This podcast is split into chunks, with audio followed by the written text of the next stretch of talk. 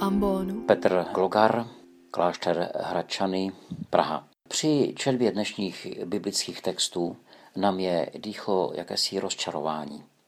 Rozčarování, které vyjadřují farizeové a ti, kteří stáli kolem Ježíše, protože oni čekali Mesiáše.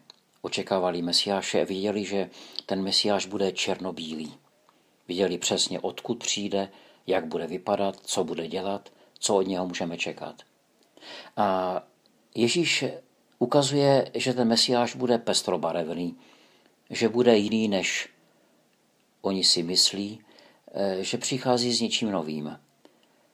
A vzniká velké rozčarování mezi ním, Ježíšem, a těmi, kteří jsou kolem. Vzpomněl jsem si na dvě překrásné knihy Scotta Peka. Eh, jsou to dva díly, které úplně na sebe nenavazují. Jedna se jmenuje Nevyšlapanou cestou a ten pokračující díl je dále nevyšlapanou cestou.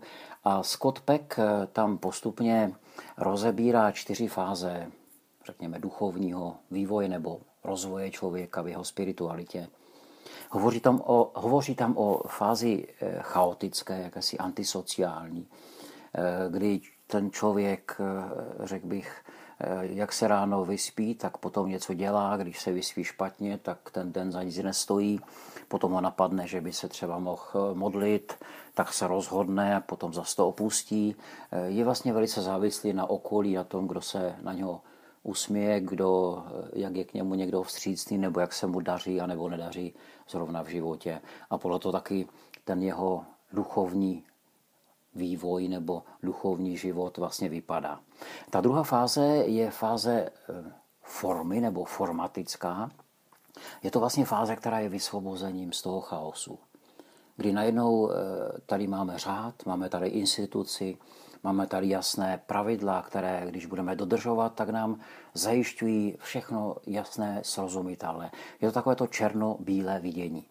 Eh, je to důležité, protože vlastně je to záchrana z toho chaosu ale zároveň vlastně je to lpění na těch přesných pravidlech, protože ten člověk dobře ví, že kdyby ty pravidla opustil, kdyby je od nich odešel, tak se mu to znova rozesype, ten život. Tak vlastně jsou to eh, často lidé, kteří eh, k tomu řádu přilnou a pokud někdo náhodou přijde a trochu ten řád znejišťuje nebo spochybňuje, tak jsou velice neklidní.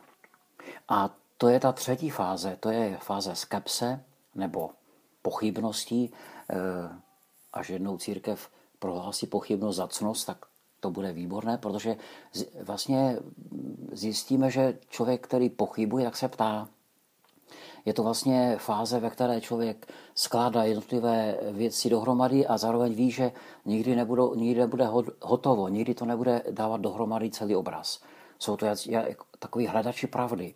Eh, ale zároveň spochybňují ty řády, spochybňují to, co tu formu předcházející, protože vlastně říkají, a jak to vlastně má být? Je to tak vlastně správně? A k čemu to je dobré? Eh, myslím, že v církvi těchto skeptiků eh, možná moc nenajdeme. My máme rádi spíš eh, lidi, kteří se třeba neptají, kteří to vezmou jako, jako fakt, že tak ty věci mají být a tak to podle toho budou žít. A tak Ježíš zdá se, že s tou pochybností tam vstupuje a říká, no ale Mesiáš nebude ten, od kterého čekáte. On bude jiný. Eh, mám za to, že ta naše duchovní cesta nebo růst, pokud o něm takhle můžeme hovořit, je vlastně cesta z toho mikrokosmu do stále většího makrokosmu. Abychom si vytvořili ten širší pohled, tak musíme ten užší pohled opustit, nebo někteří autoři dokonce říkají, že musíme ten pohled v sobě zabít. Eh, krátkodobého hlediska je to pohodlnější to neudělat a zůstat tam, kde jsme, stejnou mapou toho mikrokosmu, který máme před sebou, mapu, kterou, kterou dobře známe a jedině tak se můžeme vyhnout smrti našich oblíbených představ. Ale ta cesta našeho růstu vede jaksi opačným směrem. Začíná tím, že pochybujeme o věcech, kterým jsme už uvěřili. Jak si aktivně vyhledáváme vše neznámé a nezvyklé a nevyhýbáme se žádnému ohrožení toho, co jsme už si v minulosti třeba osvojili a přijali za vlastní. A svatým se může stát jen ten, kdo ovšem pochybuje. My většinou dostáváme všechno, no, většinu věcí dostáváme takzvaně z druhé ruky. Velmi často se spoleháme na cizí informace, abychom samozřejmě vůbec mohli existovat. Přijímáme to, co nám říkají v televizi, co nám říká lékař, co nám říká premiér nebo farmář. A je to vlastně otázka důvěry. Když však jde o význam a smysl života a smrti, a o to Ježíšovi vlastně šlo, pak nám informace z druhé ruky nestačí. Si nemohu žít s převzatou vírou. Nemohu žít s převzatou vírou v převzatého Boha, ale potřebuji jedinečné sdělení, jedinečné setkání. A zdá se, že tam tím dobrým učitelem je právě temnota. Pochybnost je možná ekvivalentem té temnoty. A my někdy říkáváme, že temnota je dobrý a potřebný učitel. Že bychom se mu neměli vyhýbat. Odmítat tu temnotu, prchat před ní nebo se snažit ji zcela vysvětlit. Samozřejmě existuje temnota, eh, do které nás přivádí vlastně hloupost, nebo hřích, nebo sobeckost, život z takového toho našeho falešného já. Tam se musíme probojovat zpátky otevřenou upřímností nebo vyznáním, eh, si přiznáním té viny, nebo že jsme za to odpovědní, si přiznáním té kapitulace, odpuštěním, omluvou nebo odškodněním. Dříve se tomu říkalo lítost nebo pokání nebo vyznání. Ale v každém případě je to velký a bolestný chirurgický řez, při kterém máme pocit, jako bychom umírali. Ale víme také, že existuje temnota, do které nás přivádí Bůh. Ne jako boží trest, ale jako způsob, jakým Bůh nás skrze událostí a náš život vlastně vede k pochopení hlubšího smyslu věcí. Nebo bychom řekli k tomu hlubokému setkání. Eh, v těch dobách temnoty nás obvykle, u nás obvykle převládá pocit, že nikam nepatříme, že nikam nezapadáme. Asi mnozí z nás jsme zažili ty dny, kdy cítíme, že nás nic nemůže utěšit, že to, co nám dříve pomáhalo, už nefunguje že není nějaký přítel, kterému bychom mohli zavolat, který by z nás nějak sněl tu bolest. Ale že jsme především vedení jakési modlitbě, tedy to setkání, hluboké setkání se sebou a s Bohem samotným. Jan od Kříže eh, to říká velice pregnantně, říká, že naši bohové musí zemřít to jsou ti bohové s malým B. A teprve pak najdeme pravého boha. A Mr. Eckhart říká, modlím se k Bohu, aby mě Boha zbavil. A každý umírající Bůh, tím malým B, je další temnota, další smrt. A proto je třeba povstat k té, jaksi, že to je cesta k veliké víře.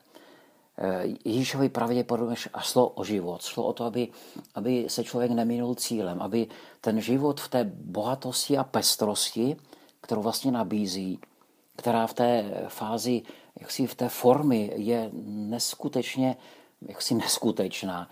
Eh, je to něco, do čeho se nemůžu pustit, protože bych opustil to černobílé vidění, ta svá pravidla a najednou se mi to rozběhne. Ale Ježíš nás vede ještě kousek dál. Scott Peck řík, hovoří také o čtvrté fázi, o, svá, o fázi mystické, to není nějaké vytržení z, z života, ale je to jakési, jakási schopnost, nebo řekl bych, že to je spíš obdarování člověka, eh, že dokáže propojovat to, co je nespojitelné. Je to jakási integrace těch eh, paradoxně protichůdných věcí.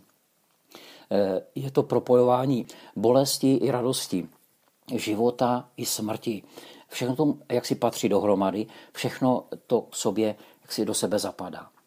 Ehm, Tomáš, eh, Thomas Merton někde napsal, že každý z nás, a v každém z nás, je bod jakési čisté pravdy, který nemůžeme nějak ovládat my sami. Ani není ovládáno těmi událostmi, které jsou kolem nás. On říká, je to místo, ve kterém Bůh sídlí. A kdybychom měli tu schopnost vidět, tak bychom viděli množství světla, které se zbíhá a vytváří něco obrovského a velikého, co zahání veškerou temnotu. A on říká, je to místo v nás. Bůh není až někde tam, spása nepřichází až někde potom, ale Bůh buď je teď a tady, spása je teď a tady, a nebo není vůbec. Tak buď v našem životě vlastně nic nemá smysl, nic není světlem, všechno je normální, prosté a obyčejné, všechno je samozřejmé, anebo všechno je zázrak.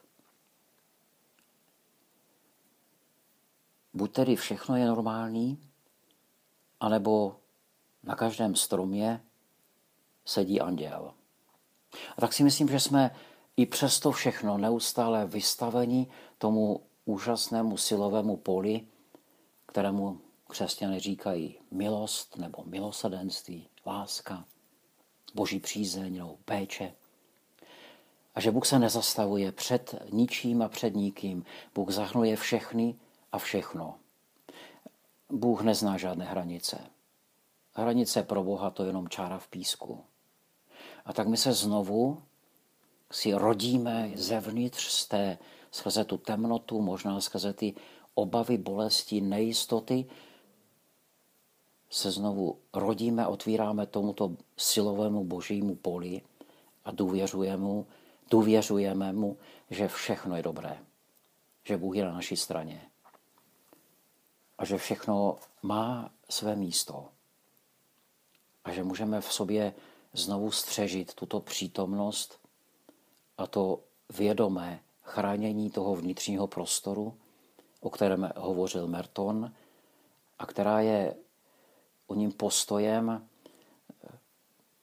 možná otázek, možná očekávání toho jakési pestrobarevného, ale co se postupně rodí. A jak víme, mnoho dobrého a často velká umělecká díla se také rodí z bolesti a z temnoty.